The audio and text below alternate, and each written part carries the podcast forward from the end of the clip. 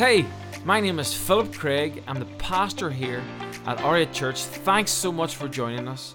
I hope this podcast empowers you, hope it fuels your faith, and hope it impacts your life. Enjoy the message. See, I don't know about you, but there's, there's many times in my life um, that I felt alone. And maybe even some of you coming in here tonight, you've come in here and you feel you're surrounded by people, but you feel alone. Because you can actually be surrounded by crowds of people, but inside you feel isolated and you're, you just feel lonely. And it's so important that we don't settle for that. That is not the way God has designed us. God has never designed us to be isolated or alone. And so no one never stands alone. Some of the hardest moments in our life are lonely. Or, or maybe you're going through something and you feel like nobody else understands, and so because of that, you feel alone. No one else is going through the same exact scenario you've went through. It feels unique, it feels raw, and you just feel left out a little bit. And so some of us have went through school. We've experienced exactly like that. We felt alone, isolated. People didn't maybe connect with you the same way they connect with others. Well, we want to deal with that. We don't want to just let that haunt us and direct us the rest of our life. That is a, a terrible umpire. That kind of situation is a terrible umpire to guide you the rest of your life. We want to be guided by something which is better than that, even something you could call the Holy Spirit, something which is fully in love, someone who's fully in love with us and has great plans for us. And if we trust Him, will bring those plans to pass. Can I get an amen? So, we would all agree that we're created for connection with God and with others. Some of us mightn't, some of us do, but, but I believe we're all created for connection with God and with others. Um, and really, God's design for the church was exactly that. He didn't, I've heard some of my friends say, I have a private faith, meaning I don't want to talk about it, I don't want to tell anyone I'm a Christian. It's private. And actually, if you read the scriptures, it was never supposed to be private. The church was never supposed to be private, it was always supposed to be public. And it's made up of humans, it's made up of you and me. That was God's design, it's God's plan, it's God's best. It's how we see people flourish. It's how we see each other flourish. God has got a way of doing things, and it works if we apply it. It actually says in Ephesians 2 and 19 that you're no longer strangers or outsiders. He's speaking to the people, the author's speaking to the people who once were not connected to God's people. He said, No, now you're no longer strangers. Now you're welcome, no matter where you came from or when you came you're at home. If you're in Christ, you're, you can be a part of the body. It doesn't matter if you've been here five years or five weeks or five days, you're of equal value and you have of equal right to be a part of the body of Christ. There's no levels of, of merit, because here's the reality none of us are here on our performance or here on merit. Jesus is the chief cornerstone and he makes the rules. And so we're all standing upon Him. And He validates us being here a part of the church. And so before we go any further, I just want to pray. Today's message is called Fight the Drift. Fight the Drift. Let's pray. God, I just pray and thank you for your presence. I thank you that you're good. I thank you that you have design. And God, we have been called to be a part of your design, of your church. And God, we just thank you that God, you're going to speak to us and many people in many different ways. Help me, guide me as I try to speak your word in Jesus' name. And everyone said, Amen. So I'm just back from holidays in Florida. Has anyone ever been to Florida? Hands up. Who's been to Florida? America. Who's been to America? America. Right. Great. So if you, and if you understand uh, where Florida is, it's on the south of America, the southeast. And it's nearly like an island, it kind of sticks out. And because it's like that, it's surrounded by beaches. And so my, my wife Anna has never been to Florida, never been to America. So And she's one of these people you go on holidays with that just wants to visit everything. And I'm the kind of person, I just want to find a pool and stay there. And so it ended up, we ended up visiting everything. Well, kind of. and so we went to Orlando, done Disney. Ugh. Done all the, I actually just let Anna go on the rides and I just waited, sweated. And then the next thing after that, we left Orlando and just went for beaches, beach after beach after beach. Went to Miami, went to the Keys, bit of a snorkeling, went to Sarasota, and then went to Jacksonville. They all had beaches. The, be- the beautiful, most beautiful beach was Sarah, uh, Siesta Beach, which is supposed to be the most beautiful beach in the country. But anyhow, at Siesta Beach, we we wanted comfort on the beach, and I was like, let's go to Walmart and get a lilo. And it was one of these wee lilos that it was kind of like it, it nearly wraps you to the shape of the ocean. So if there's waves, it just kind of floats over, and it's kind of one of these wee flexible comforter type lilos, top notch. So anyhow, I'm living the dream in this clear water, white sanded beach. Uh, you know, we've, we've parked up, we've got our towels down, we've got our little um, umbrella up, and I can see my wife, and she's just sitting there reading her book, and I'm, the, I'm in the water just thinking about absolutely nothing in my nothing box. You know, men have a nothing box where there nothing happens in that box. No? Men, give me an amen or something.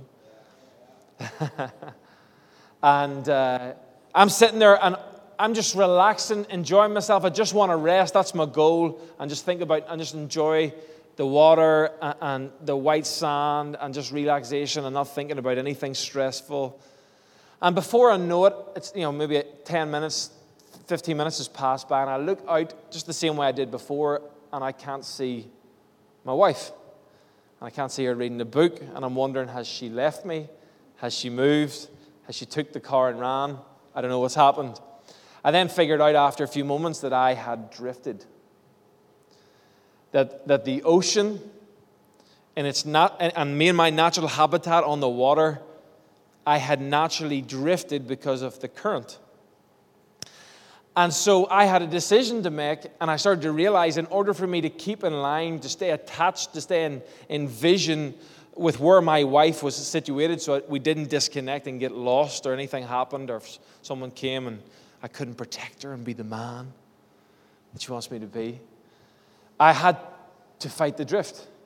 I had to either keep paddling a little bit every so often just to keep myself aligned, or if I went too far, it, it would take too long. I actually, there was one time I had to literally get out of the water and walk back up the beach because I drifted so far.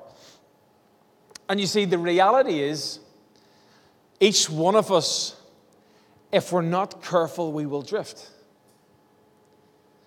In your marriage, if you're not aware of where you're at and you're just looking for comfort and you're never discerning where your heart's at and where your thoughts are at and where your messages are at and what your, where your programs are at and where your time's at, before you know it, you might have drifted from your husband or from your wife. Not intentionally, you didn't plan it, you didn't try it. It's, it's natural to humanity for us to drift. Maybe the same applies in your church, in your, in, in your relationship with God. All of a sudden, you're just I can't be bothered praying today. I can't be bothered going to church today. I can't be bothered going to group today. I can't be bothered uh, being connected today. I can't be bothered uh, being vulnerable today. And all of a sudden, just through comfort, through not being intentional, the next time you look up, something has shifted. You've drifted away into a place which is not good or healthy. It's not going to help you to flourish. It's not going to help you to succeed. And this can happen in all areas of our life. Come on, any, anyone go to the gym? You're trying to get fit, trying to work out, trying to maintain, just maintain. And one night, oh, I'll just stay in tonight. I'll just put a pizza on. Come on, Chloe, you love a pizza. Chloe loves the pizza. She promotes pizza on Instagram most nights of the week. But you know, how easy? That's so easy. It's so enjoyable just lying on the lilo. But before you know it, you haven't been to the gym in three months. And you're not as healthy. You don't feel as good. You don't feel as fresh as you once did. And so we have to fight the drift. You see, what's this? This is a key statement. We're created for connection, but we always drift towards isolation. We're, we know we're created to connect to God, hopefully, and to connect to people, but we always seem to drift towards isolation. Because sometimes, if we're honest, vulnerability can be hard. Relationship can be hard work. Showing up to the gym or whatever it is in your life can take discipline and hard work.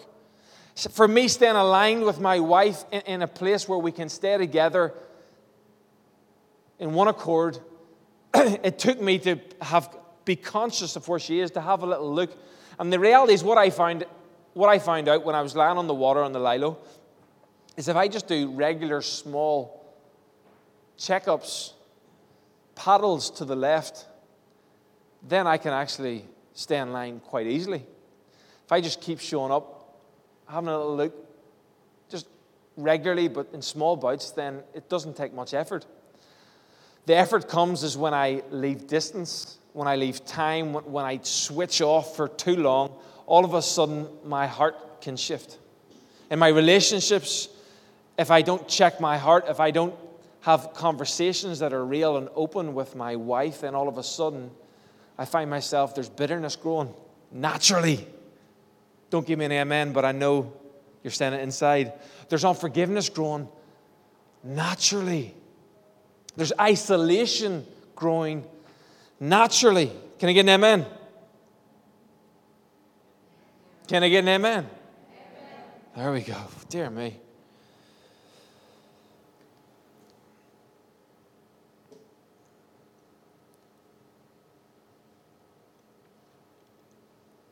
And so Isolation is dangerous. Have you, have you ever watched the Disney Channel and you've seen the lions? And, and you start to realize that lions actually are always looking for food, looking for, for buffaloes or something like that. You see them chasing their prey, and a lot of the times they don't get their prey. a lot of the times they don't actually succeed. They have to keep trying.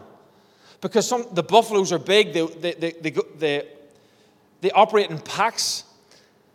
And sometimes they just overcome the lions. There's massive herds of them, and they just the lions can't overcome them. And then the lion realizes we're actually chasing this herd to try and isolate the weak.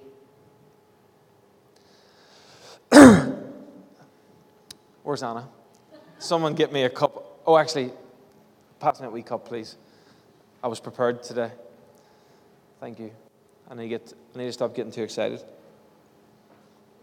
Thank you. That's my, that's my wife. Clapping. And so, what we see with the lions is the lions begin to realize it's the isolated animal prey that they're chasing. Why? Because they're vulnerable, because they're weak, because they're easy. And if we're not careful, if we don't fight the drift, if we don't pay attention to our soul and to our rhythms and to where we're lying and where we're spending our time and what we're watching, what we're looking at, before we know it, we become isolated, and that's a dangerous place to be. You're vulnerable, you're susceptible to weakness. That's where you make mis- mistakes which will change the course of your life for the worse. And so we're created for connection, but we drift towards isolation.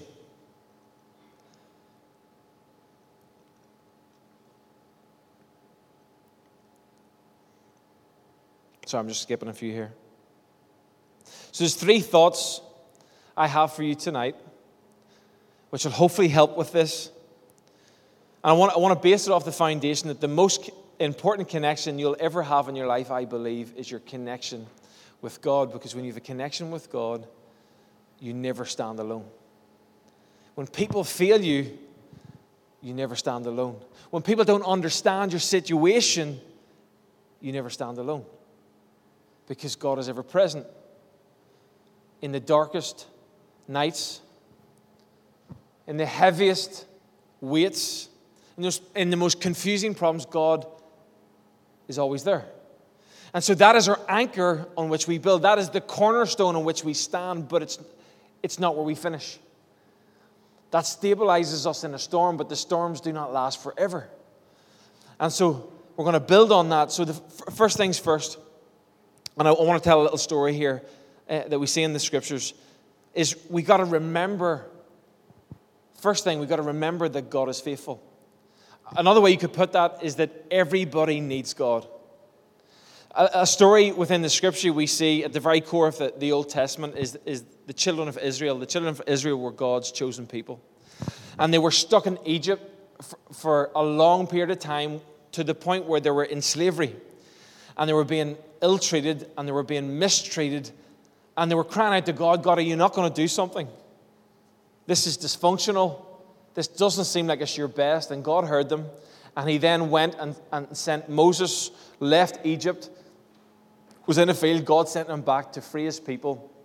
And here they are. They enter into the desert for 40 years doing loops. And sometimes we can criticize the Israelites for being dysfunctional because the journey was only supposed to be 11 days. It says that in the scriptures. It took them 40 years. And we can be so kind of judgmental and hard on these guys, but if we're honest, if you're honest with yourself, a lot of the times we do the same. We repent before God like they did. We stay kind of steady for a while and then we fall back into the same habits and routines. But we've moved forward a little bit, just not very much. And then we repent and realize we can't do it our own way. God's way is best. I need God again.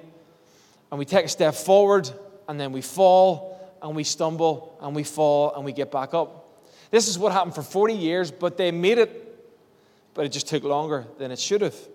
And so now Moses is dead, and they still haven't made the destination, the promised land. And the mantle has now been passed on to this guy, jo- Joshua. And here Joshua is trying to get them into the promised land. And, and, and he's learned, he's standing on the shoulders of giants, Moses. They've journeyed, they've learned, they've tried to get rid of the slavery mentality that they had in Egypt. And they're about to cross the river into the land that God had promised them and to their forefathers.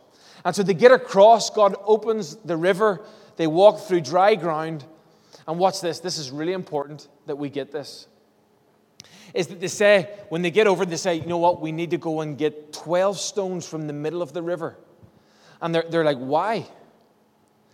Because we need to remember. Let me read a scripture here, real quick.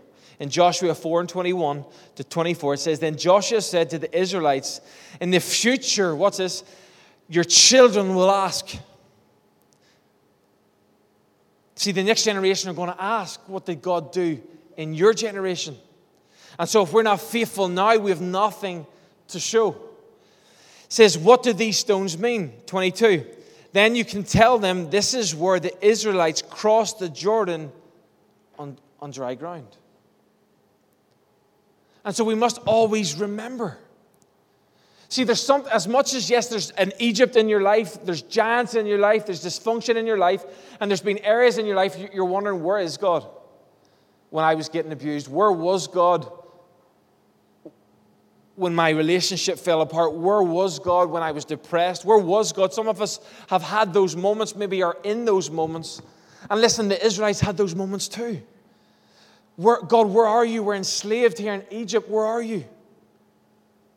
This doesn't seem right. This doesn't seem fair. They were, in the, they were in the wilderness and they were struggling to trust God in the wilderness. God, where are you? God was always there. But they just struggled to trust Him.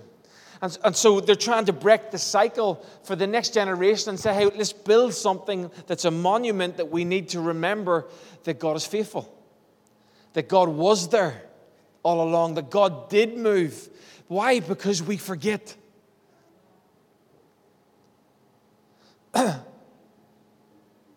we forget and we get relaxed and we lie back on our lie low, and before we know, know it, we forgot that God is faithful. And we, when we forget that God is faithful, we start acting like He isn't. And when we start acting like He isn't, Then we fall into sin, and when we fall into sin, we fall into mess and breakdown, and then all of a sudden we're back like the Israelites do in a circle. And so we, this is a way to break the cycle is to remember that God is faithful. Can I get an amen?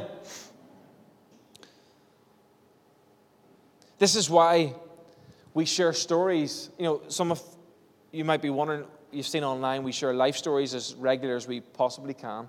We're going to record a few more in the upcoming weeks. Why? So people can remember that God has been faithful in these people's lives years ago with some of them, and they're still on course, and they're still on a journey, and they're still growing, but God was faithful to break chains of addiction in Keelan's life. That was the last one we done. Why do we take communion? To remember God is faithful. Everybody needs God. Without Him, we, we have no answers to the origin of where we came from and where we're going. Staying with the core need of our human needs.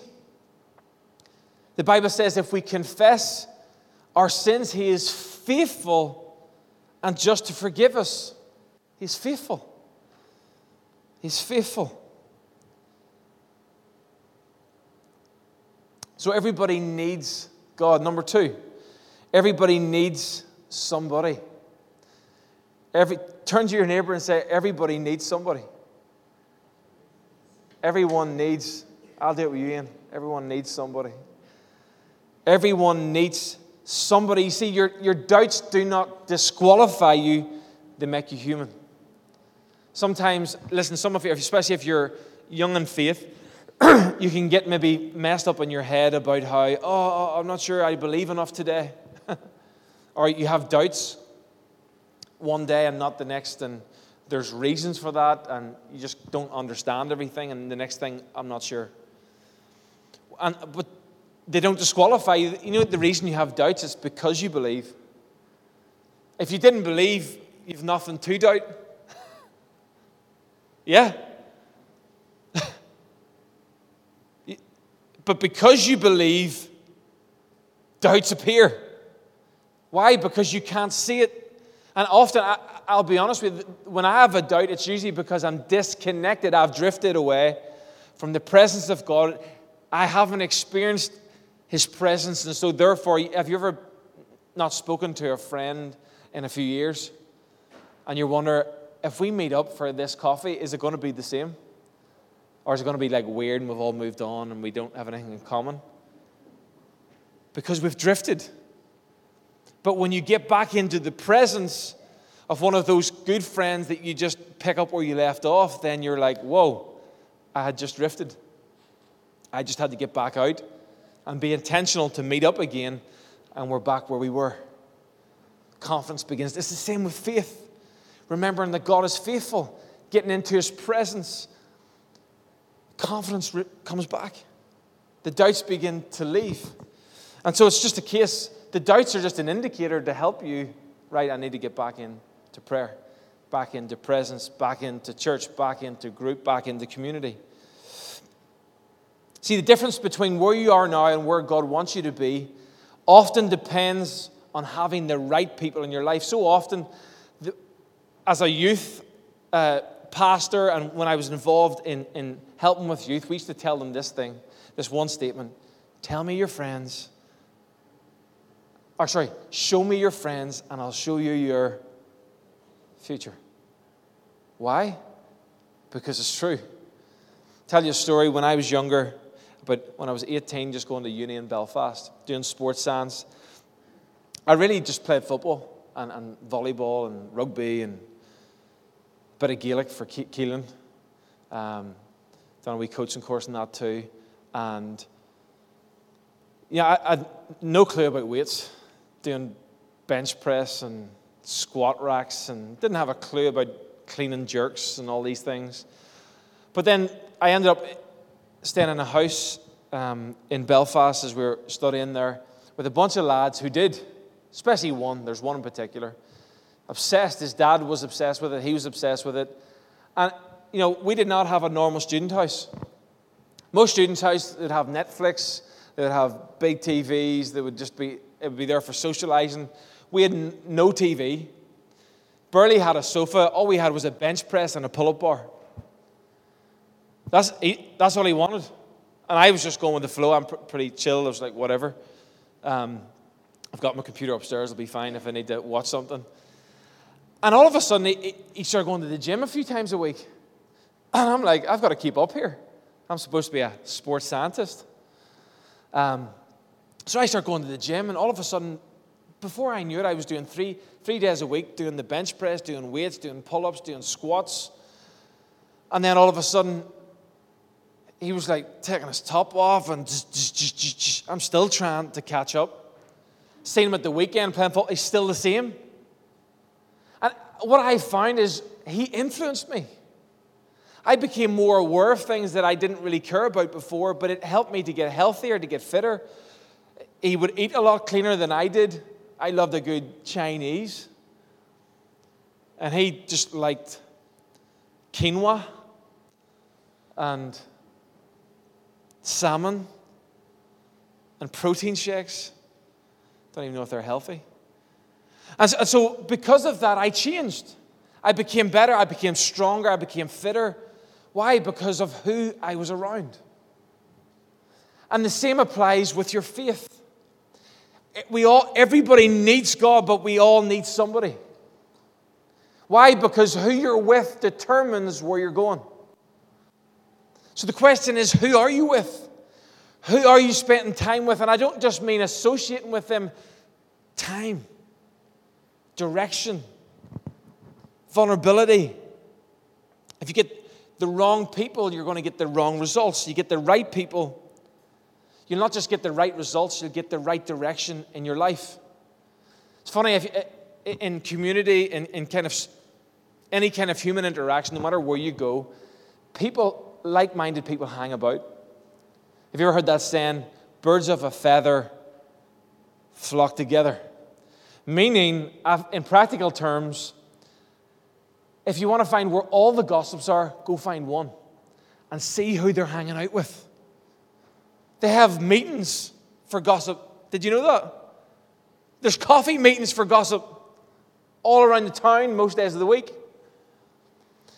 If, if you want to find someone that loves a group of artists, go find one person that loves art and find out who they're hanging out with. If you want to find someone that loves coffee and wants to talk about all the different types of cappuccinos and lattes, and go to a coffee shop where all those people love to hang out and chat and see who they're hanging out with. Why? Because we gravitate towards those people, not just who we are like minded with. What's this? The people who are going in the same direction as us. So, as much as you think you're going to reach that person and you're going to you know, you can still keep certain people on the side. Can you? Are they helping your direction? Are they helping you move in the direction you feel God has called you to move? Sometimes your breakthrough isn't a, always just a prayer away, it's a person away. I remember somebody telling me this that, and it was more from a business mindset of, of every problem is one person away from being fixed they were just talking about practicalities, you know, whether you needed something literally fixed in your house, there's one person, you're one person away. Maybe that same thing applies with your emotions. Maybe you're one counselor away from being healed emotionally. Maybe you're one person away from being eternally forgiven. Two, The Bible says in Proverbs 14 and 7, we're going to finish soon. The words of the wise are like weapons of knowledge. If you need wise counsel, stay away from the fool. Just run. Some of you need to run. Block. Cut off. Some toxic situations some of us have found ourselves in, maybe in the past, in the present, maybe in the future. You see, when it gets to that stage, it's time to run. It's time to block. It's time to cut off. I'm not talking, you, I'm not talking about cursing someone. I'm not talking about being nasty. I'm talking about boundaries. I'm talking about putting health back into your life and starting to go the right direction. So, here's three ways that could help you to move forward in fighting the drift. Number one, this is an option. You don't have to do this. This is an option you could start to serve. You could start to serve. Why? Because when people serve together, there's a common interest, and you can just hang about a bit and get to know people. If you want to go with people on a faith journey in following Christ and getting your life looking like what Christ would love it to look like, you might need to come to church a little bit more often. You might need to meet up with some people who are like minded. Great way to do that is to start serving. Just welcome, say hello to people. Get a coffee, say hello, hang out with your team. It's one of the best ways of getting to know people. Sometimes you just come to church and it's just on the surface. That's going to take forever having what? Surface chats every week. For how long? Before you go deeper? It's not happening, let's be honest. If you want to go deeper and you want to make real friendships, you can't do it just coming in and smiling and bye bye, have a bit of banter, but you're not making friendships. You're not, it's not really going to give you what you need. Can I get an amen from the people that serve?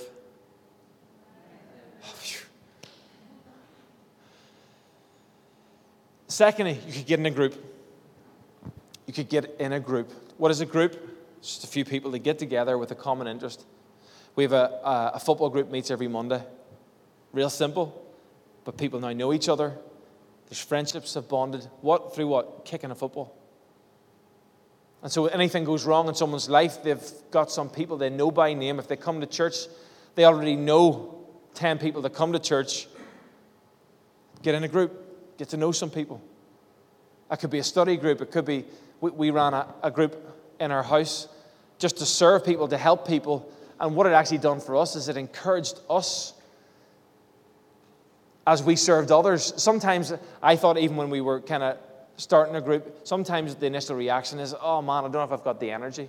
I actually became energized by, by doing the group. Organize, and it actually helped us to clean our house. What a benefit. That's where half the fights come from. Phil, you haven't done the dishes, but when the group's on, the dishes are done. God knows what God knows how to keep things healthy. It's, it's mad how God, as we do the opposite of what sometimes our selfish self would say, He begins to open doors. But it looks like showing up, it looks like being vulnerable, trying to find your fit. And listen, let me, let me give a disclaimer not every group is the right group for you. Guess what? Eh, you might go to a group and you mightn't like the people very much. Not because they're bad people, because you just don't have the same interests. And it's okay. Can I give you the license to move to the next group? And just say, you don't have to say anything. I'm telling our leaders, let people go if they want to go and finish on time, because that's probably why they're leaving in the first place. no one's been there where like they just won't stop the group. I'm like, I'm up for. I, I've got kids at home, or Hannah knows. Hannah's been there. It's 11 o'clock and you're still praying. I've got to get some sleep. So get in a group. Lastly, get real with someone. Get real with someone. Just be like you cannot heal up, overcome some stuff from the past, some mentalities until you actually are honest from your heart and talk real talk. I'm not saying you go to anyone, just anyone off the street or anyone in here. I'm, I'm saying you find the right fit, someone you trust, confidentially to talk some things through, but you have to start getting real if you want to fight the drift. That might be if you're in a relationship, getting real with that person. If you're in a marriage, getting real with that person.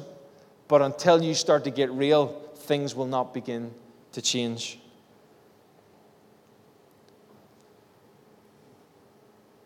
See, God is building his church stone by stone. He is the cornerstone but we are the stones which build the house. That's the way God has called us to build. This is the way God has planned to build His church.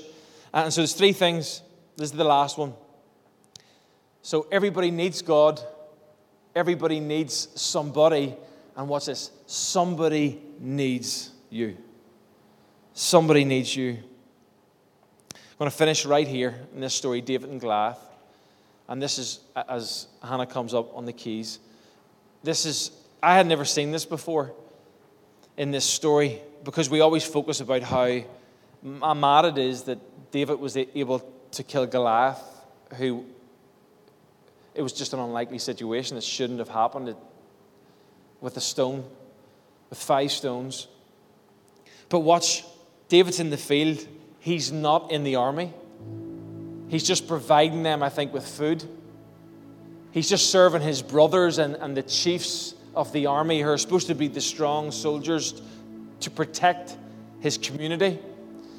He's minding his business, staying in his lane until he realizes there's a problem. Watch this, that's not his. You see, the giant that David fought was not his giant. It was the giant that was coming against his community and his people.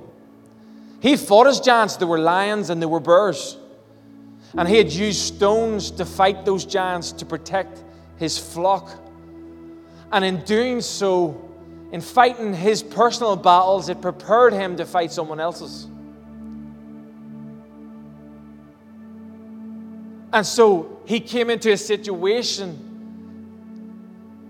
where he fought for someone else, for other people outside of his story and his place. And that's the story that we learned about. And here's the reality that story is for you too. There's some things you're dealing with personally, and God wants to redeem them, to restore you in those situations, but then He wants to use you to restore others, to protect others, to save others, to see others come to life in Christ. And so you're not just fighting for yourself any longer when you're fighting the bears and you're fighting the lions in your life. You're fighting for the people, your community, your families, your the generations that will come down your family lineage. That's what you're fighting for, like David fought. And he broke, he broke through, and it's never been the same, and his community went forward. Every painful experience in your life becomes a stone in your hand that God will use if you let Him, if you're real with Him. If you get connected to His people and become a stone in His church, God will use it to build something that is beautiful, that will change people's lives forever.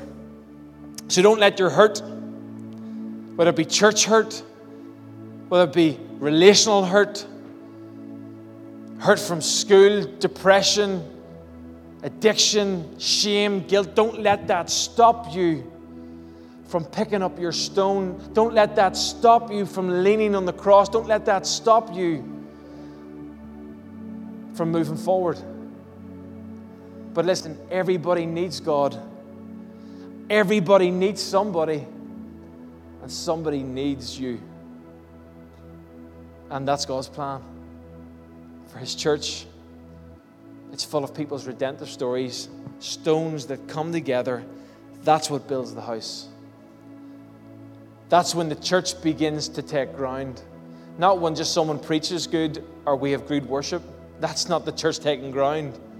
It's when we have worshippers, we have people that lay their lives at His feet. When they start to get real with God and get real with people, God begins to heal, God begins to make people whole, but God begins to bring a story and a stone that you lay down at His feet and people get protected, people get set free, and the church moves forward. Hope you enjoyed the podcast today. I hope it encouraged you. There's a few things I'd love you to do. I'd love you to subscribe to our YouTube, iTunes, or Spotify account.